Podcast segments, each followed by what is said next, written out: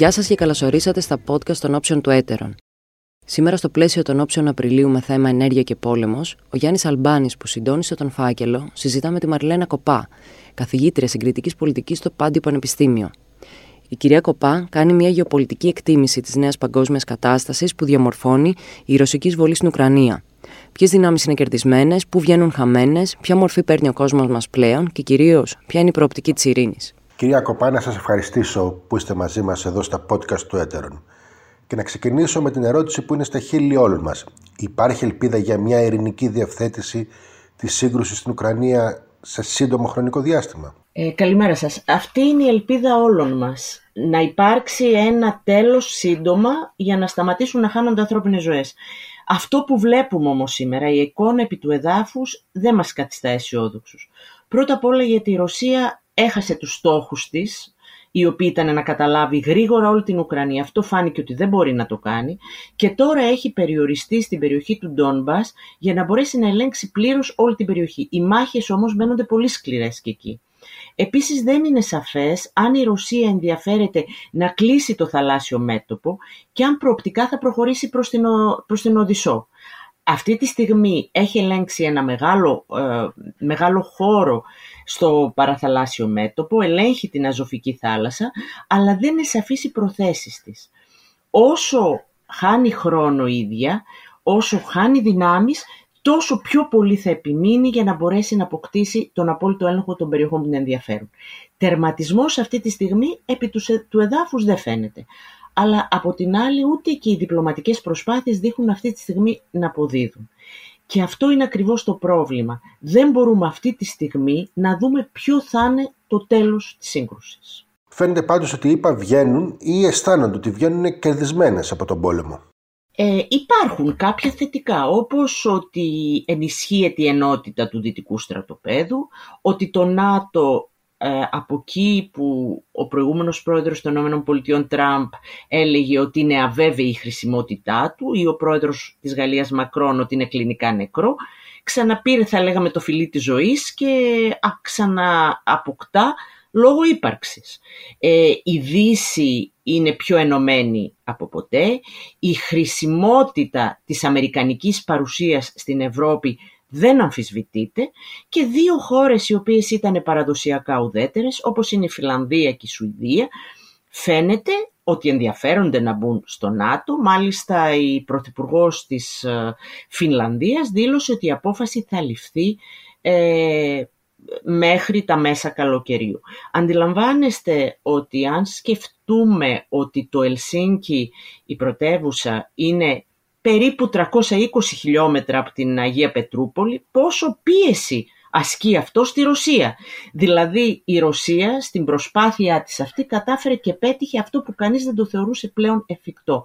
Να ενοποιηθεί στρατιωτικά και από πλευράς αμυντικής αντίληψης η Δύση. Χωρίς πάντα αυτό να σημαίνει ότι είναι θετικό γιατί σημαίνει υπερστρατικοποίηση, σημαίνει επιβολή της ε, σκληρής ισχύως έναντι της ήπιας ισχύως και βέβαια στροφή στην πυρηνική ενέργεια. Αυτό ήταν το πρώτο. Το δεύτερο πολύ σημαντικό είναι ότι τίνει να επιτευχθεί ένας στόχος κυρίως της Αμερικής που ήταν η απεξάρτηση της Ευρώπης από, την, ε, από τη Ρωσία στον τομέα της ενέργειας. Αυτή τη στιγμή ε, διερευνώνται όλες οι εναλλακτικές. Βέβαια το κόστος για την Ευρώπη θα είναι μεγάλο γιατί η Ευρώπη είναι εξαρτημένη από τη Ρωσία. Σκεφτείτε ότι η Γερμανία έχει μια εξάρτηση της τάξης του 60% περίπου.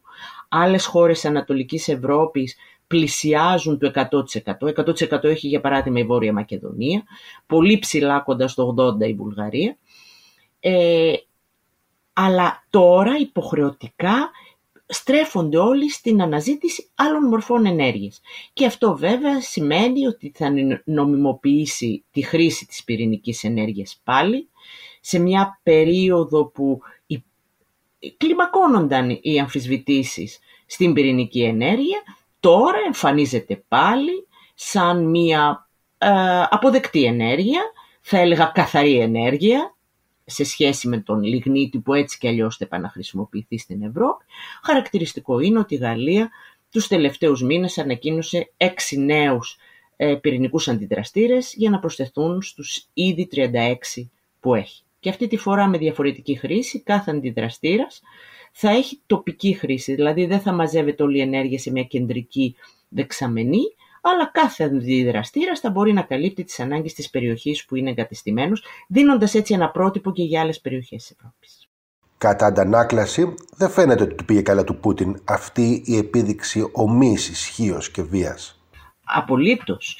Δηλαδή, αν η Ρωσία είχε ε, δίκαιη, μια δίκαιη ε, αγανάκτηση στο γεγονός ότι μετά το τέλος του ψυχρού πολέμου υπήρξε μια ε, προσπάθεια περιθωριοποίησης και περικύκλωσή της με, με μια συνεχή ε, επέκταση του ΝΑΤΟ προς την Ανατολή, με την εισβολή χάνει όλα τα δίκαια της, γιατί παραβιάζει τη βασική αρχή του διεθνούς δικαίου που είναι η παράνομη χρήση είναι χαρακτηριστικό παράδειγμα, και μπαίνει σε ένα θα λέγαμε σπιράλ βίας με την έννοια ότι όσο λιγότερο πετυχαίνει τους στόχους της, τόσο πιο βίαιη γίνεται η συμπεριφορά της επί του εδάφους. Ε, αυτά τα οποία είδαμε στην Μπούκα είναι γεγονότα, καταγράφησαν από δορυφόρους. Ε, δεν μπορούμε να δεχτούμε μια ρωσική προπαγάνδα που λέει ότι όλο αυτό ήταν στημένο. Δεν ήταν, χωρίς να υποτιμώ ότι είναι και ένα παιχνίδι ο πόλεμος αυτός επικοινωνίας ένθεν κακήθεν. Αλλά η συγκεκριμένη περίπτωση των σφαγών είναι ένα γεγονός και δείχνει το αδιέξοδο στο οποίο στρατιωτικά έχει ε, βρεθεί αυτή τη στιγμή ο Πούτιν. Ένα άλλο πράγμα που θα ήθελα σε αυτό το σημείο να πω είναι ότι γνωρίζετε σε κάθε μεγάλο, μεγάλη σύραξη ε, ο πόλεμος εξελίσσεται σαν μέθοδος, όσο και αν ακούγεται τραγικό αυτό. Ε, δηλαδή η τεχνολογία του πολέμου αλλάζει. Τι μάθαμε τώρα στον πόλεμο της Ουκρανίας; Ότι τα μεγάλα άρματα δεν μπορούν να λειτουργήσουν σε σημερινές συνθήκες. Οι Ουκρανοί πέτυχαν μια εξαιρετική αντίσταση και χρησιμοποιώντας τρία μέσα βασικά. Δηλαδή ε, φορητά, φορητά όπλα που μπορούσαν αντιαρματικά, τα οποία μπορούσαν να χτυπήσουν τα δυσκίνητα άρματα, τα οποία είναι ευέλικτα, ταιριάζουν για περιοχές που είναι ε, αστικές περιοχές, οικιστικές περιοχές. Δεύτερον, η ευρεία αντίσταση του λαού με τη χρήση μολότοφ που ε, γινόταν, χρησιμοποιήθηκε κατά κόρ και φυσικά η χρήση των drones, η οποία αυτή τη στιγμή ε, και ειδικά των τουρκικών, των Μπαϊρακτάρ, που δημιούργησαν μια ομπρέλα πάνω από τον ουρανό της Ουκρανίας, εμποδίζοντας την, ε, τις αποτελεσματικές αεροπορικές επιθέσεις. Αυτά είναι τα τρία νέα χαρακτηριστικά. Δεν υποτιμώ καθόλου όλη, όλο το μεγάλο οπλισμό που η Ουκρανία δεν έχει δεχτεί ε, από τη Δύση, αλλά νομίζω ότι πρέπει να είμαστε σαφείς. Αν δεν υπήρχε ένας πρόεδρος παρόν να ηγείται. Και είχαμε την περίπτωση που είχαμε στο Αφγανιστάν με τον Γκάνι, ο οποίος εξαφανίστηκε ε, με το που κατέρευσε το σύστημα. Και ένα λαό προετοιμασμένο ψυχολογικά και αποφασισμένο να αντισταθεί, ε, δεν θα είχαμε την εικόνα επί του εδάφους που έχουμε σήμερα. Για τους Ουκρανούς όμως ποια μπορεί να είναι η διέξοδος. Μπορεί η Ρωσία να χάνει γεωπολιτικά και να πλήττεται στρατιωτικά, αλλά είναι η Ουκρανία που καταστρέφονται, είναι οι Ουκρανοί που σκοτώνονται σε πολύ μεγάλους αριθμούς μάλιστα. Κοιτάξτε, η Ρωσία πια έχει αν θέλετε τη συμβολική το συμβολικό ρόλο μιας υπερδύναμης, αλλά οικονομικά δεν είναι μια χώρα η οποία αυτή τη στιγμή μπορεί να ανταγωνιστεί τις δύο υπερδυνάμεις που αναμφισβήτητα είναι οι Ηνωμένες Πολιτείες και η Κίνα. Ακόμα και το στρατιωτικό της υλικό δεν έχει ανανεωθεί με τον τρόπο που θα έπρεπε αν ήθελε να είναι πραγματικά στην πρώτη σειρά. Και αυτό το είδαμε σε πολλές περιπτώσεις στη διάρκεια αυτού του πολέμου. Μιλούσα λοιπόν για μια πικρή ειρήνη, δηλαδή τι, ποιοι μπορεί να είναι οι όροι αυτή η ειρήνης. Πρώτα απ' όλα ε, η ουδετερότητα της χώρας, η δέσμευση ότι δεν θα μπει σε κανένα συνασπισμό, με την παράλληλη δέσμευση ότι δεν θα εγκατασταθούν στο έδαφος της νατοϊκά όπλα και με εγγυήσεις ασφάλειας από ε, τρίτες δυνάμεις. Δεύτερον, ότι τουλάχιστον ε, ότι η Ανατολή θα χαθεί. Απλώς υποθέτω ότι θα βρεθεί μια φόρμουλα πιο αποδεκτή, όπως δηλαδή ότι για 15 χρόνια θα παραμείνουν αυτόνομες οι περιοχές αυτές και μετά από τα 15-20 χρόνια θα επανασυζητηθεί το καθεστώς, ώστε να πάει κάπως ομαλά η κατάσταση αυτή. Αλλά εγώ δεν βλέπω μία λύση που να μπορέσει η Ουκρανία να ανακτήσει τα εδάφη τα οποία έχουν χαθεί. Τα ανατολικά εδάφη είναι ε, αυτή τη στιγμή υπό τον έλεγχο, το μερικό έλεγχο και από ό,τι φαίνεται, όπως είπατε και σε λίγες μέρες θα είναι υπό τον πλήρη έλεγχο των Ρώσων. Άρα το ζήτημα είναι με ποια διαδικασία θα μπορέσει να βρεθεί μια πικρή ειρήνη. Ε, άρα μια λύση που δεν θα είναι ικανοποιητική από καμία από τις δύο πλευρές, γιατί η Ρωσία ε, αποδείχθη ανεπαρκή στρατιωτικά, δεν μπόρεσε να ανατρέψει αυτό που αποκάλυψε ναζιστικό καθεστώς του Ζελένσκι. Ο Ζελένσκι είναι εκεί και από ό,τι φαίνεται θα παραμείνει. Άρα θα πρέπει να ζήσει με μια Ουκρανία που δεν θα, ε, στην οποία δεν θα ηγείται μια, ε, ένας άνθρωπος της αρεσκίας της Μόσχας. Αν αυτό συνοδευτεί με επέκταση του ΝΑΤΟ στην ε, Σουηδία-Φιλανδία, καταλαβαίνετε ότι η Ρωσία υπάρχει ο φόβος να βγει πιο χαμένη από αυτή τη σύραξη από ό,τι τη στιγμή που ξεκίνησε. Συμμερίζεστε την εκτίμηση ότι μπορεί η σύγκρουση να χεστεί για πολύ καιρό ακόμα, έστω και σε χαμηλότερη ένταση; Να γίνει η Ουκρανία δηλαδή ένα ευρωπαϊκό Αφγανιστάν για τους Ρώσους; Κοιτάξτε, ήδη από το 2014 υπήρξαν, υπήρχαν συγκρούσεις χαμηλής έντασης στην Ανατολική Ουκρανία. Δηλαδή, μετά την προσάρτηση της Κρυμαίας, η ιστορία δεν τελείωσε, οπότε θα έλεγα μία σύγκρουση χαμηλής έντασης υπήρχε ήδη από τότε. Απλώς η Δύση δεν έδωσε σημασία, το άφηνε να υπάρχει και ήταν αυτό που συνέβαινε ε, στον Ντομπάς από τότε, ήταν μία ε, η πρώτη περίπτωση κλασικού υβριδικού πολέμου, όπου όλα παίζανε. Δηλαδή, όπως είπαμε, σύγκρουση καθημερινής έντασης με συγκρούσεις ε, ομάδων ε, και από τις δύο μεριές των συνόρων, ε, ομάδες που μπαίναν χωρίς διακριτικά από τη Ρωσία, τα τάγματα, όπως το, το γνωστό τάγμα Ζόφ, αλλά και άλλα ε, τοπικές ε, εθνοφυλακές, εθνοφρουρές οι οποίες είχαν δημιουργηθεί και βρισκόντουσαν σε σύγκρουση διαρκώς. Αυτό μέσα σε ένα πλαίσιο παραπληροφόρησης, προπαγάνδας, κυβερνοεπιθέσεων και στην βιβλιογραφία είχε ήδη μελετηθεί αρκετά και μιλήσαν ακριβώς για την υβριδικότητα αυτής της σύγκρουσης. Η Δύση κόφευε παντελώς, δεν ενδιαφέρθηκε καθόλου να αντιμετωπίσει το θέμα αυτό. Ενδεχομένως να συνεχιστεί κάτι ανάλογο. Αυτού του, αυτής της κλίμακας η σύγκρουση δεν μπορεί να διατηρηθεί επί μακρόν, κυρίως η Ρωσία δεν μπορεί να τη διατηρήσει επί μακρόν. Δεν σημαίνει όμως ότι θα ειρηνεύσει η περιοχή. Μπορεί να συνεχίσουμε να έχουμε σύγκρουση χαμηλής έντασης για πολλά χρόνια. Αυτό φυσικά θα είναι μία σπατάληση πόρων. Δεν ξέρω αν θα είναι το ρωσικό Αφγανιστάν, όπου εκεί ε, η Σοβιετική Ένωση αύξαινε διαρκώς ε, τις δυνάμεις και ήταν πραγματικά μια μαύρη τρύπο που έριχνε διαρκώς περισσότερες και περισσότερες στρατιωτικές δυνάμεις, έχει μάθει αλλιώς ίσως μπορεί να το κρατήσει σε αυτή τη χαμηλή ένταση που σας περιέγραψα. Φαίνεται πάντως ότι και η Ευρωπαϊκή Ένωση ανήκει στους χαμένους του πολέμου. Σίγουρα. Η Ευρώπη βγαίνει πολλαπλώς χαμένη. Πρώτον, στο επίπεδο της οικονομίας, γιατί ε, η εξάρτηση της από τη Ρωσία και η κυρώσεις τις οποίες ε, επέβαλε τώρα την υποχρεώνουν να προσαρμόσει όλο το ενεργειακό της μοντέλο και αυτό δεν γίνεται μια μέρα μες στην άλλη.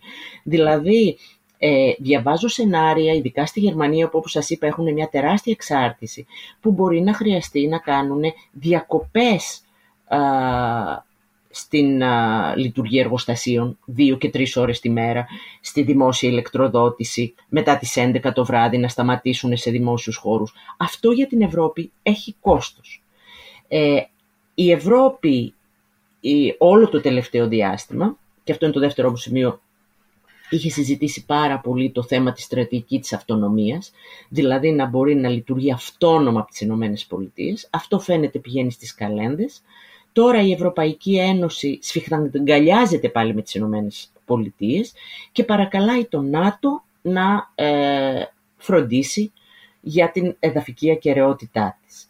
Άρα μπαίνουμε σε μία περίοδο που η, το καλύτερο, και δεν θέλω να κάνω τον προφήτη, αλλά τη, τη βλέπω με βάση αυτά που, όπως τα παρακολουθώ, το καλύτερο που μπορεί να ελπίζει είναι να μπορέσει να ενοποιηθεί και να υπάρξει ως πυλώνας του ΝΑΤΟ. Δηλαδή μέσα στο ΝΑΤΟ να μην είναι χωριστά οι χώρες, αλλά να μπορέσει προοπτικά να υπάρξει η Ευρωπαϊκή Ένωση που συνομιλεί εντός του ΝΑΤΟ με τον Καναδά, με την Νορβηγία, με τις Ηνωμένες Πολιτείες και ούτω καθεξής.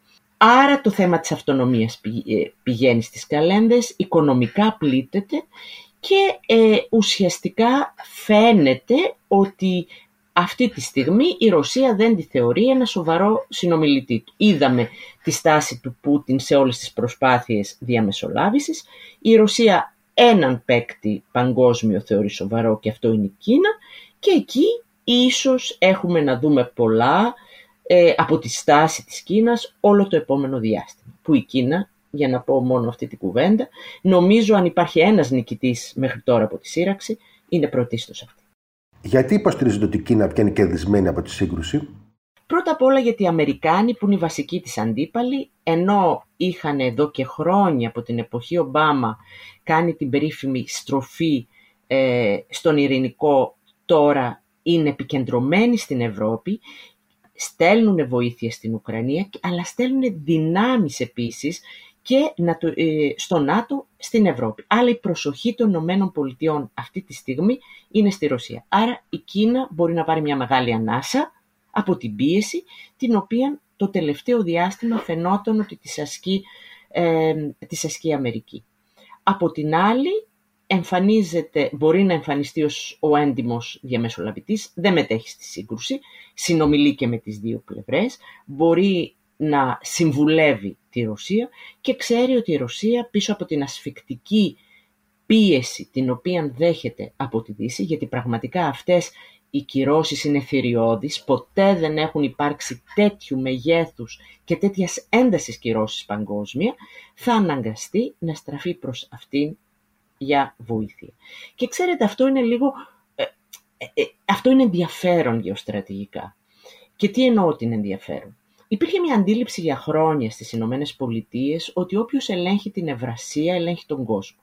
Γι' αυτό ακριβώς ήταν τόσο σημαντική η παρουσία της Αμερικής μέσω του ΝΑΤΟ στην Ευρώπη, τόσο μεγάλη πίεση στη Ρωσία. Υπήρξε λοιπόν μια αισιοδοξία όταν τελείωσε ο ψυχρός πόλεμος ότι θα μπορούσε να περιλάβει και τη Ρωσία, οπότε να ενοποιηθεί η Ευρασία και η κυριαρχία να είναι απόλυτη.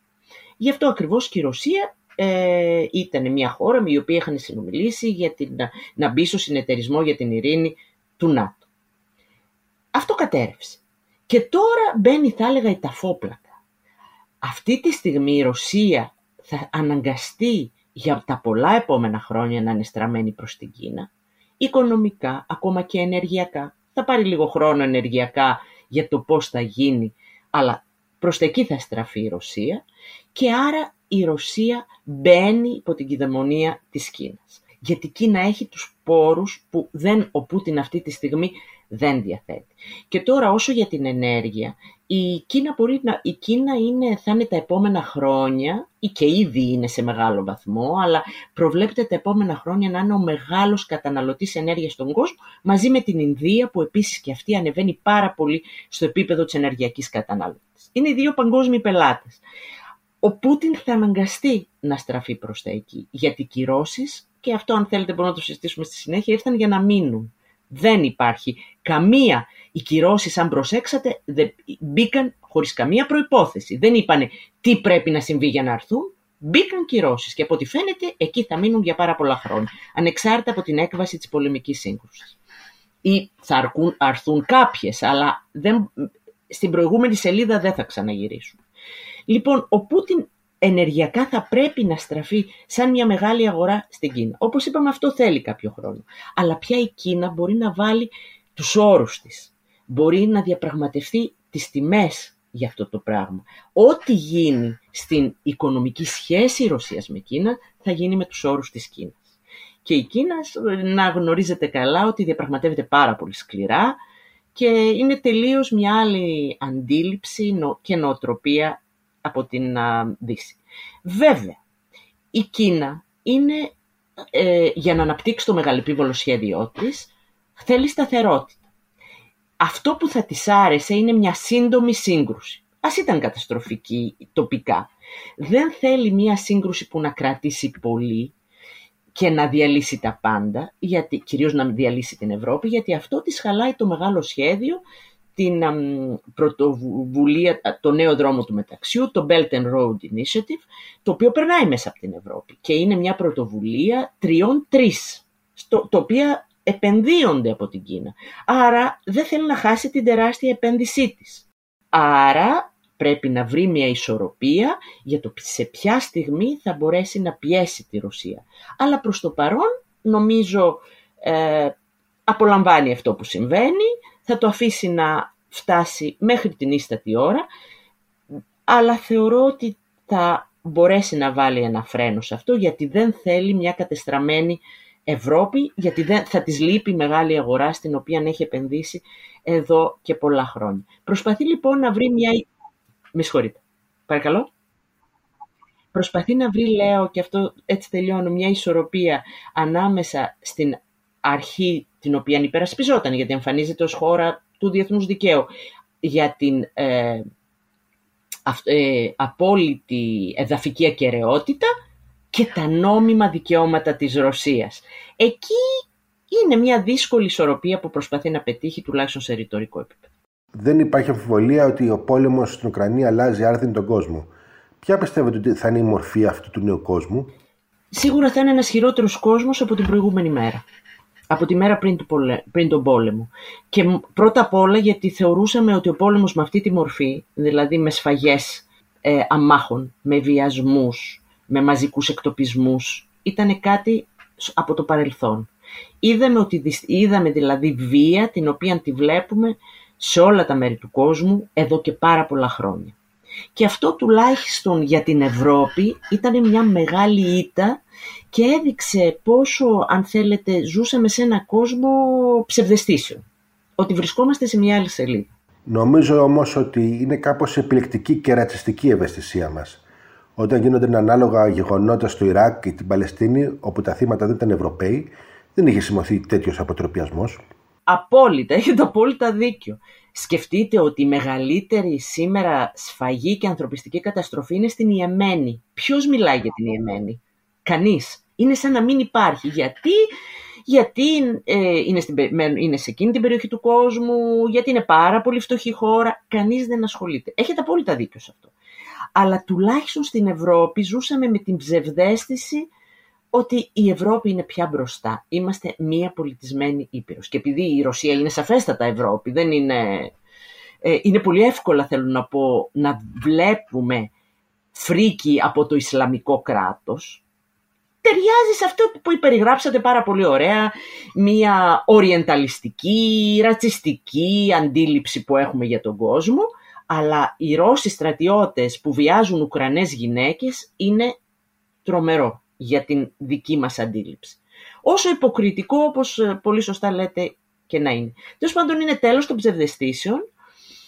Είναι ένας κόσμος που ξαναγυρνάει με απόλυτο τρόπο στην Ευρώπη η σκληρή ισχύς έναντι της ήπιας ισχύως, ε, όπου τα όπλα θα παίξουν πολύ μεγάλο ρόλο. Είναι εποχή μεγάλης στρατικοποίησης και εξοπλισμών μαζικών.